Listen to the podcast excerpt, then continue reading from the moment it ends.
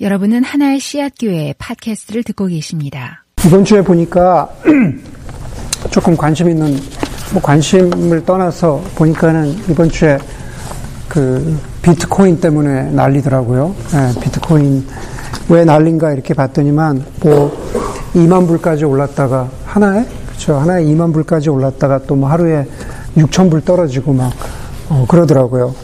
그래서 아니 언제 비트코인이라는 게 이렇게 비쌌나 그래서 찾아봤더니만 처음 개발된 게 2009년이래요. 2009년이고 처음 거래가 시작된 게 2010년인데 그때 한 40센트면 살 수 있었다고 그렇게 나오더라고요. 네, 그렇게 그래서 아 그렇구나. 근데 본격적으로 이렇게 가격이 오른 때를 보니까 2013년 그때쯤인데 그때도 한 100불 미만이면 하나 살 수 있었대요. 이렇게 오를 줄 알았으면 한 20개만 사놓을 걸. 20개만 사놨으면, 어, 뭐, 여러 가지로 괜찮지 않았을까라는 생각을 하는데, 그렇죠, 여러분. 100불이면은, 어, 하나 살 수 있을지도 모르겠는데, 그쵸, 정하자면. 네, 그쵸. 하나, 하나, 두 개? 한 두 개쯤. 두세 개쯤, 그쵸? 네. 어, 2013년이 그런 의미에서, 하여간 이렇게 분기점이 되는 그런 해인 것 같아요. 어, 비트코인 얘기를 시작했는데, 어, 2013년이 여러 가지로 그 의미 있는 해인데, 가장 의미 있기는 저희 교회가 개척된 해가 2013년이기도 한데, 어, 여기 사는 사람들이 그 왜 집 얘기를 많이 하잖아요. 많은 사람들이 그런 얘기를 해요. 어, 우리 교회가 개척된 해이기도 하지만 2013년이 어, 합리적으로 집을 살 수 있었던 마지막 해, 해지 않았나. 합리적인 가격에서 집을 살 수 있었던 마지막 해였지 않았나라는 생각을 하는데, 또 그런 진로나 이런 데서 어떤 예를 들면 어떤 집의 히스토리를 보면 또 그런 것 같기도 해요. 이렇게 보면, 아, 이 집이 이때는 얼마였는데 왜 그 히스토리가 나오잖아요. 그러면, 그래, 이 정도면은 그래도, 어, 큰 돈 내고 사는 거 아닌 것 같다라는 그런 생각들을 좀 예, 하기도 합니다. 그 후로는 집값이 올라서 많은 사람들이 이제 어려워하기도 하죠. 어, 그렇듯이 그 뭐 비트코인 얘기도 하고 집 얘기도 했지만 우리가 무엇인가 어, 건강한 투자를 하고 그리고 그것을 바탕으로 안정된 어, 생활을 하는 것에 대해서 많은 사람들이 꿈을 꿉니다. 단지 어, 돈이나 혹은 집에 투자하는 것뿐만 아니라 공부에 투자를 한다든지 또 건강이라든가 운동이라든가 학업이라든가 또 직장이라든가 어떤 면에서는 우리가 어, 조금 한 발짝 뒤로 물러가는 것 같지만 혹은 좀 모험 같기도 하지만 우리가 투자라는 이름으로 혹은 모험이라는 이름으로 아, 우리가 어떤 것에 시간과 어, 열정을 드리고 에너지를 드리고 그리고 그것을 통해서 주는 어, 유익과 아, 그리고 안정을 어, 누리려는 그런 기대들을 갖기도 합니다. 아, 우리가 살아갈 때 그런 것들이 많이 있는데 과연 영적인 것은 어떨까? 우리의 영적인 생활에서는 어떨까? 한번 생각을 해보면 좋을 것 같아요. 영적으로도 우리가 투자를 한다. 다른 면으로 영적으로도 우리가 모험 있는 행동을 어, 해야만 할까? 할 때가 있을까? 과연 그렇다면 영적으로 우리가 어떤 모험을 했을 때 우리가 기대하는 것은 무엇일까? 예, 모험을 했을 때 기대하는 것은 무엇일까? 그런 생각 여러분 어, 해본 적 없으십니까? 우리의 신앙생활, 우리의 영적인 생활에서도 그냥 아무것도 하지 않고 예수를 믿은 후에 우리가 아무것도 하지 않고 그대로 가만히 앉아 있으면 예수님께서 우리를 이 지점에서 다음 지점으로 옮겨주시고, 물론 영적인 성장을 의미하는 거죠. 그리고 거기에 갔으면은 거기서부터 그 다음 지점으로 그냥 예수님께서 우리를 그대로 들어서 또 옮겨주시고 하는, 어, 그랬으면 좋겠는데, 그랬으면 좋겠는데, 사실은 그렇게 기대하는 게 너무 큰 것일까? 그런데 성경은 결코 우리의 영적인 성장이 아, 그렇게 이루어지는 것이 아니라 아, 좀 다른 모양으로 이루어지는 것이라고 말하고 있는 것 같아요. 오늘 비유에 보면은 오늘 비유는 어떤 면에서 보면은 영적인 투자 혹은 영적인 모험에 관한 것입니다. 우리가 우리가 하나님 나라를 이 땅에서 살아간다라는 것, 다시 말해서 그리스도인으로서 살아간다라는 것 자체가 사실은 그 시작부터가 영적인 모험입니다. 많은 사람들이 하지 않는 삶을 살아가겠다고 첫 발을 내디딘 것이기 때문에 영적인 모험인 거지요.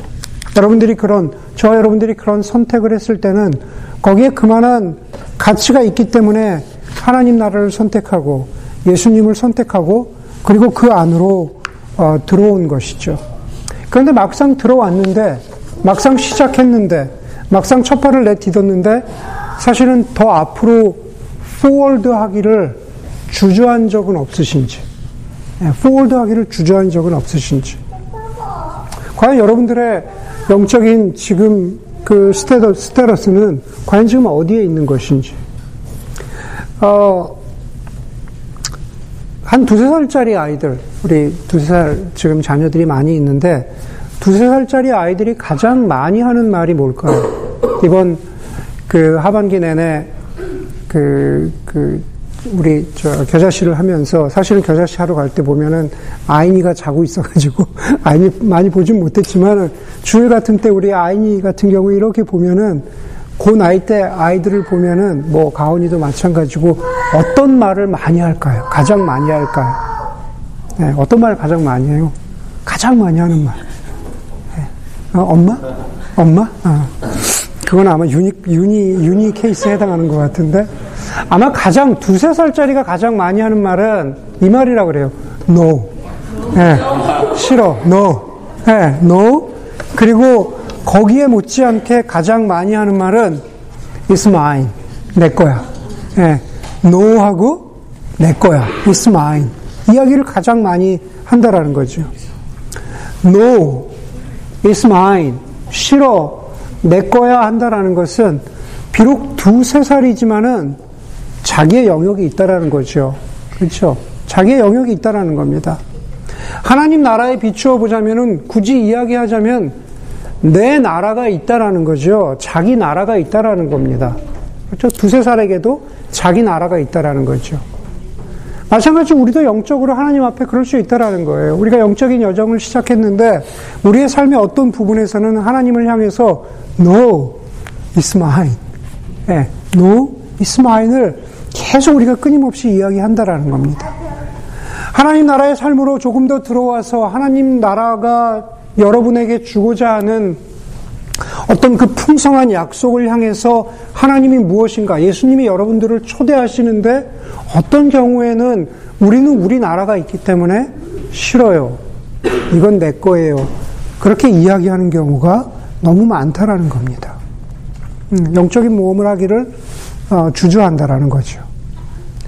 예수님은 우리에게 하나님 나라를 살아가는 우리에게 어떤 믿음을 말씀하실까? 오늘 비유는 우리에게 어떤 믿음을 말씀하실까? 우리가 함께 보기를 원합니다. 우리가 많이 배운 것처럼 나라라는 것은 백성, 주권, 뭐 영토 이런 이야기를 많이 하는데 오늘 비유는 그 중에서도 특히 백성과 관련해서 국민과 관련해서 많은 어, 이야기를 하는 것 같습니다. 오늘 비유는 이렇게 시작합니다. 또 하늘나라는 하늘나라는 이런 사정과 같으니 그랬습니다. 하나님 나라는 이런 사정과 같으니 여기서 이런 사정이란 것은 오늘 비유가 이야기하는 사건 전체를 이야기하는 거죠. 하늘나라는 오늘 비유가 이야기하는 사건과 같으니 하나님 나라의 성격이 이 안에 여러 가지 모양으로 담겨 있다. 그 이야기를 하고 있는 겁니다. 우리가 한 가지씩 살펴볼 텐데 오늘 비유는 또 역시 그렇게 어렵지 않게 말씀하고, 계, 말씀하고 계십니다. 어떤 사람이 여행을 떠나면서, 주인이 여행을 떠나면서 세 명의 종들에게 각기 자신의 재산을 어, 나누어서 맡겼습니다. 각 사람의 능력에 따라서 어떤 사람에게는 다섯 달란트, 다음 사람에게 두 달란트, 그리고 마지막 사람에게 한 달란트를 맡겼다고 합니다. 여러분, 달란트, 달란트가 그 당시 돈으로 얼마일까? 네, 달란트는, 한 달란트는 6천 데나리온입니다. 한 달란트는 6천 데나리온. 그런데 당시에 당시에 성인 남자의 평균 하루 일당이 한 데나리온이에요. 예, 한 데나리온이면 6천 데나리온이면 쉬는 날 다 빼도 15년에서 20년, 뭐 꽉 채우면 20년 되는 거죠. 그렇죠? 한 달란트만 해도 한 15년에서 20년의 연봉에 해당하는 그러한 액수입니다. 여러분 금방 계산이 되시죠? 그냥 당, 당연히 데나리온으로 계산하지 않고 여러분들의 돈으로 계산을 하겠죠. 그러니까 여러분들의 15년치에서 20년치의 연봉인데 가장 막, 많이 맡긴 사람한테는 75년에서 한 100년어치의 연봉을 연봉을 맡기고 맡긴 겁니다. 그렇게 맡겼습니다. 한 다, 어, 다섯 달란트를 맡긴 첫 번째 종은 그 다섯 달란트를 열 달란트로 만듭니다. 굉장히 좋은 수익률이죠. 투자로 봤을 때 뭐 괜찮습니다. 두, 단, 두 달란트를 맡긴 사람도 어, 네 달란트를 만듭니다. 두 번째 정도 잘했습니다. 굉장히 잘했어요. 여러분, 제가 여기서 스탑할 텐데, 먼저 우리가 짚고 넘어가야 되는 것은 달란트죠, 달란트. 여러분, 어릴 때, 그, 달란트 시장, 뭐, 교회에서 이런 거 많이 했잖아요. 그 탤런트죠. 예. 예. 어, 제가 주일학교 전도사 할 때, 좀 달란트 시장 좀 하지 말자. 교회 와서도 잘하면 상 주고, 못하면 너는 조금 가져야 돼. 교회에서 이렇게 하는 게 안 좋은 것 같다. 뭐 이제, 그래서 안 하기도 했는데, 달란트는 말 그대로 탤런트죠. 자, 자신이 가진 어, 어떤, 어떤 어, 능력, 재주, 예, 어떤 그 장점을 이야기하는 겁니다. 여러분, 많은 사람들이 이 비유를 묵상하면서 다섯 달란트 가진 사람이 열 개를 만들고 어, 두 달란트 가진 사람이 네 개를 만들고 어, 많은 사람들이 이 비유를 묵상하면서 이런 생각을 합니다. 하나님이 나에게 주신 능력, 장점을 사용해서 하나님이 나의 인생과 관련해서 내가 이것을 얼마나 유익하게 효율적으로 낭비하지 않고 잘 사용하느냐와 관련 지어서 첫 번째로 묵상을 합니다. 그렇죠? 머리가 좋다든지 성격이 원만하다든지 어떤 예술적인 재능이 있다든지 혹은 남이 갖지 못한 비범한 운동신경이 있다든지 이러한 것들을 달란트로 생각을 해서 어, 이 재주, 이 능력, 이 달란트를 낭비하지 않고 내 인생을 위해서 나의 인생을 위해서 최대한의 의미 있는 삶을 만들어 나가는데 사용하는 것으로 생각을 합니다. 그런데 제가 여기서 달란트와 관련해서 여기에서 멈춘 이유는 오늘 비유는 그것을 이야기하고 있는 게 아니다라는 겁니다. 예, 그 힌트는 바로 14절에 있습니다. 14절을 시작하면서 이 비유는 하늘나라는 하늘나라는 오늘 여기에 나타나는 이런 사정과 같다라고 했잖아요. 음. 달란트와 하늘나라에 대해서 이야기하고 있는 것이지 여러분들이 가지고 있는 능력과 장점을 통해서 여러분들의 인생을 얼마나 잘 아, 꾸려 나갔느냐, 여러분들의 인생을 얼마나 잘 성공적으로 만들었느냐를 이야기하는 게 오늘 비유의 핵심이 아니다라는 겁니다. 그러니까 여러분들 앞으로 이 비유를 볼 때 그렇게 그렇게 묵상하시면 안 돼요. 알겠죠? 예. 그러니까 그렇게 묵상하지 말고 하나님 나라와 관련해서 여러분들 보아야 된다라는 겁니다. 다시 말해서 달란트 비유는 하나님 나라를 살아가는 것, 하나님의 다시 말해서 하나님의 통치와 하나님의 주권을 내 삶 가운데에서 펼쳐 나가는 일에 나에게 주어진 기회라든가, 나에게 주어진 능력이라든가, 나에게 주어진 어떤 장점들을 얼마나 잘 사용했느냐와 관련 지어서 묵상해야 된다라는 겁니다. 여러분들의 인생과 성, 인생의 성공과 관련이 없다라는 겁니다. 에베소서에 보면은 세월을 아끼라 때가 악하니라 라는 그 말씀 역시 역시 하나님 나라의 관점에서 우리에게 주어진 달란트, 시간을 포함해서 그것을 어떻게 잘 사용하느냐와 관련이 있다라는 거죠. 하나님의 주권과 통치를 넓혀 나가는 일, 그것이 바로 달란트의 비유와 달란트 비유의 참뜻이라는 것을 여러분 기억해야 합니다. 다시 첫 번째와 두 번째 종으로 돌아가면 두 사람은 자신들에게 맡겨진 달란트를 잘 사용했습니다. 그런데 이 두 사람을 대하는 주인, 오너의 태도가 지혜롭습니다. 어떤 면에서 지혜롭냐 하면 21절에서 보면, 21절과 23절에서 보면 이 두 종들을 대하는 주인의 태도가 같습니다. 뭐라고 이야기하냐면 둘 다 잘했다. 착하고 신실한 종아. 내가 적은 일에 신실하였으니 이제 내가 많은 일을 내게 맡기겠다. 와서 주인과 함께 기쁨을 누려라 그럽니다. 네, 같은 말을 하죠. 다시 말해서 다섯 달란트 맡은 종과 두 달란트 맡은 종을 다르게 보지 않습니다. 다르게 보지 않아요. 똑같이 봅니다. 그들이 한 일을 그들이 한 일을 그냥 모두 적은 일이라고 그렇게 큰 일이 아니라고 말합니다. 100년치의 연봉을 맡겼는데도 그냥 적은 일이라고 말합니다. 예. 그 남긴 것의 양에 대해서 너는 10개를 남겼구나, 너는 4개를 남겼구나, 어떤 차별을 두지 않고 그냥, 그냥 잘했다고, 똑같이 잘했다고 말씀하십니다. 그 두 사람 모두를 착하고 신실한 종이라고 말씀하시는 거죠. 짧은 문장이지만은 우리는 여기서 반복되는 한 단어를 발견하는데 그 신실함이죠. faithfulness. 그러니까 너희가 신실했다. 너희가 신실했다 말합니다. 하나님 나라에서 하나님 나라에서 중요한 것. 다시 말해서 우리가 그리스도인으로서 살아가면서 우리가 우리의 달란트를 가지고 뭐 하나님께 영광을 돌린다라고 했을 때 어떤 수익률, 효율성, 대단함, 명성이 아니라 하나님께서 보시는 것은 내가 신실했느냐. 하나님 앞에 정말 신실하게 그 맡겨진 일을 했느냐를 하나님이 가장 귀하게 보신다라는 겁니다. 그것이 가장 중요한 거라는 겁니다. 얼마나 지금 큰 것들을 맡아가지고 있는지, 얼마나 그냥 보잘 것 없는 작은 것으로 내가 하나님 나라를 위해서 살아가고 있는지, 그건 중요한 게 아니다라는 거예요. 그냥 신실하게 작은 일이라도 하나님 앞에 신실하고 있는지. 그것이 바로, 그것이 바로 우리가 첫 번째 달란트 비유를 볼 때 우리가 먼저 기억해야 되는 겁니다. 교회도 마찬가지고, 그리고 교회를 이루고 있는 하나님의 백성된, 자녀된 우리 모두에게도 마찬가지죠.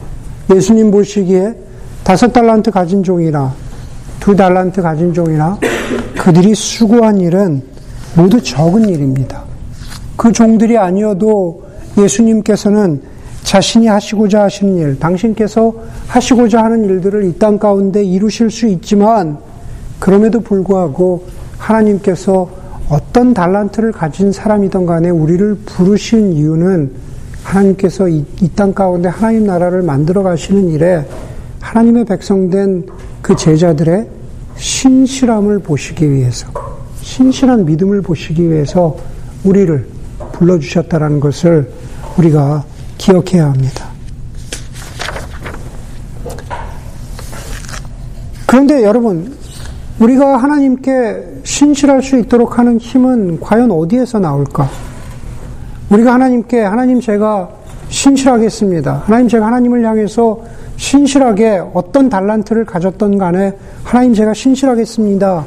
라고 그렇게 약속하면 우리가 하나님을 향해서 신실해질 수 있을까? 그렇죠? faithful해질 수 있을까? 그러지 않습니다. 우리가 하나님 앞에 약속한다 그래서 우리가 하나님께 신실해질 수 있는 게 아니다라는 겁니다.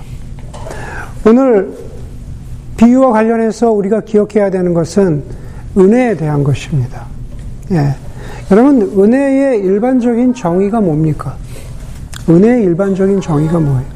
은혜는 우리가 성경 공부를 하거나 설교를 들을 때 은혜를 생각할 때 가장 먼저 듣는 정의는 자격 없는 사람에게 주시는 하나님의 호의죠. 우리가 자격이 없는데 하나님에게 우리 하나님이 우리에게 거저 주시는 어떤 그 호의, 하스피탈리티죠. 하나님이 우리에게 주신다. 자격 없는데 주신다. 라는 것을 우리가 흔히 은혜라고 이야기합니다.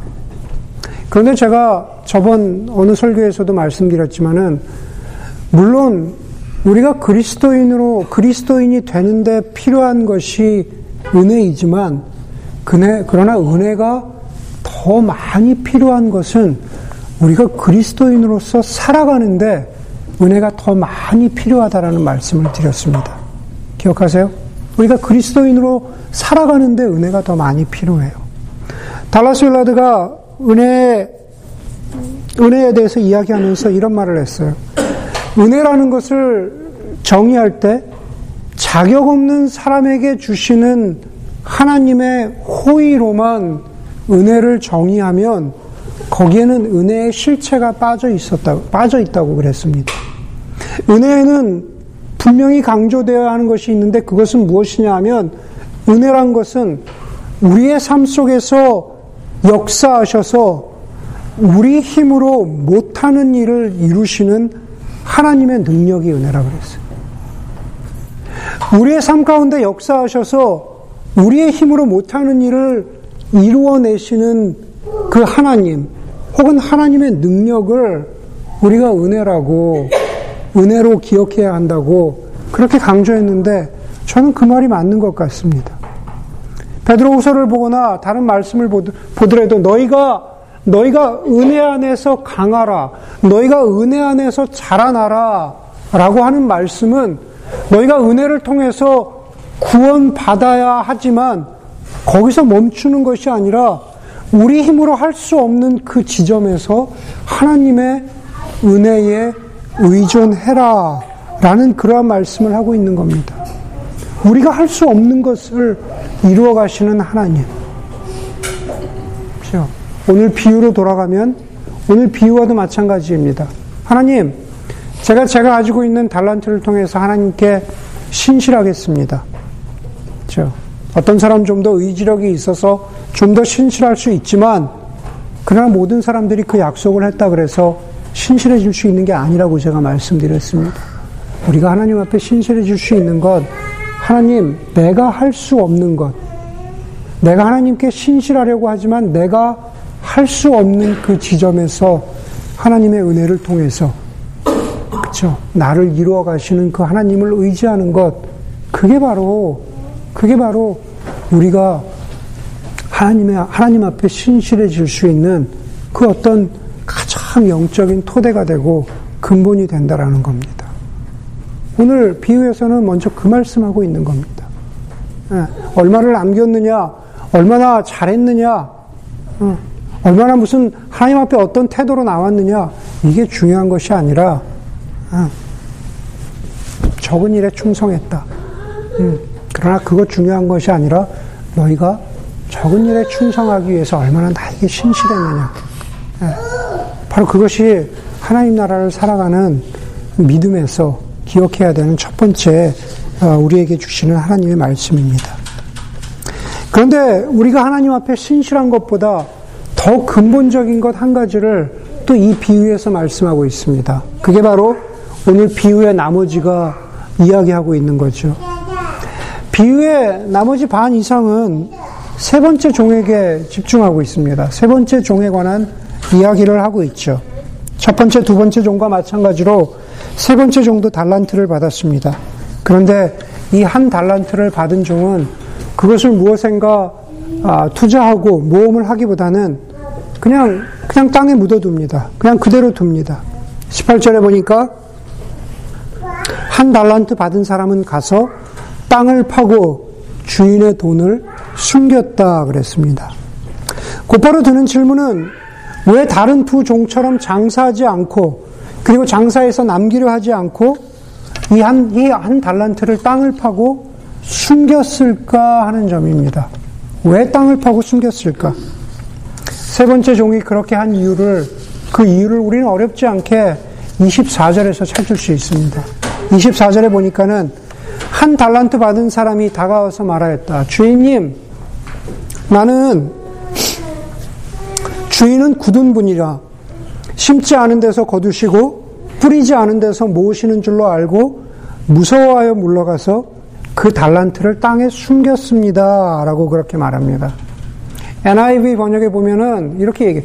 주인님은 굳은 분이라. You are a hard man. 그럽니다. 그렇죠? 그러면서 You harvest where you have not sown.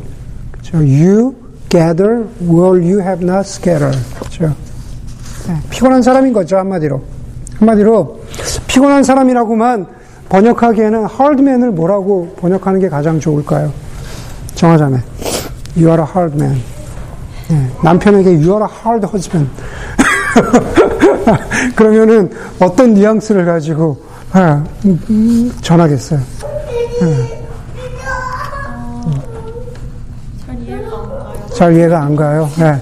그 다음 문장을 가지고 우리가 이해를 해봅시다. 갑자기 내가 영어 선생님이 된 것 같아. 네. 음. 어, 이세 번째 종이 주인에 대해서 오해한 게 있습니다. 그것은 주인을 어떤 면에서 보면은 주인 이 주인이란 사람이 아, 자기 욕심만을 채우려고 하는 그러한 사람으로 오해한 거죠. 뭐 하드맨의 여러 가지 의미를 담을 수 있겠지만 최소한 오늘 여기 본문에서는 어, 심지 않은 곳에서 거두고 뿌리지 않은 곳에서 모으려 한다. 자, 다시 말해서 아무것도 하지 않아 놓고 무엇인가 얻으려고 하는 그런 사람으로 주인을 본 거라는 거죠. 아무것도 하지 않아 놓고 무엇인가 기대하는 사람. 여러분들하고, 여러분들 가운데 회사 생활하는 사람들하고 대화를 나누다 보면은 심심치 않게 이제 등장하는 주제가 그 직장 상사죠, 매니저. 그 중에서 가장 흔하게 자주 듣는 최악의 매니저는 아랫사람이 일한 것을 자기가 일한 것처럼 네, 가로채는, 가로채는 그런 사람이겠죠? 그렇죠? 오승 형제? 네, 그런 매니저는, 그런 매니저는 되지 마십시오. 네, 그래서 보니까, 네, 나이가 매니저 뻘은 요 정도, 요 정도인데, 네, 오승 형제는 그런 사람 아닌 것 같은데, 음, 혹시 세 번째 주인, 아, 세 번째 종이 바라본 주인의 모습을 그렇게 볼 수 있지 않을까? You are a hard man, you are a hard owner. 그죠? 너는 뿌리지 않은 데서 거두고, 네, 그리고 심지 않은 데서 거두려고 하는 그런 사람으로 어, 세 번째 종이 본 거죠. 만약에 그 주인이 진짜 그런 주인이라면 누구도 손해보지 않고 지적질 당하지 않으려고 세 번째 종처럼 하는 게 맞겠죠. 그렇죠? 다시 말해서 그 종의 정말로 주인이 그런 주인이라면 이 종의 세 번째 종의 처신은 적절한 처신일 수도 있겠다라는 겁니다. 예.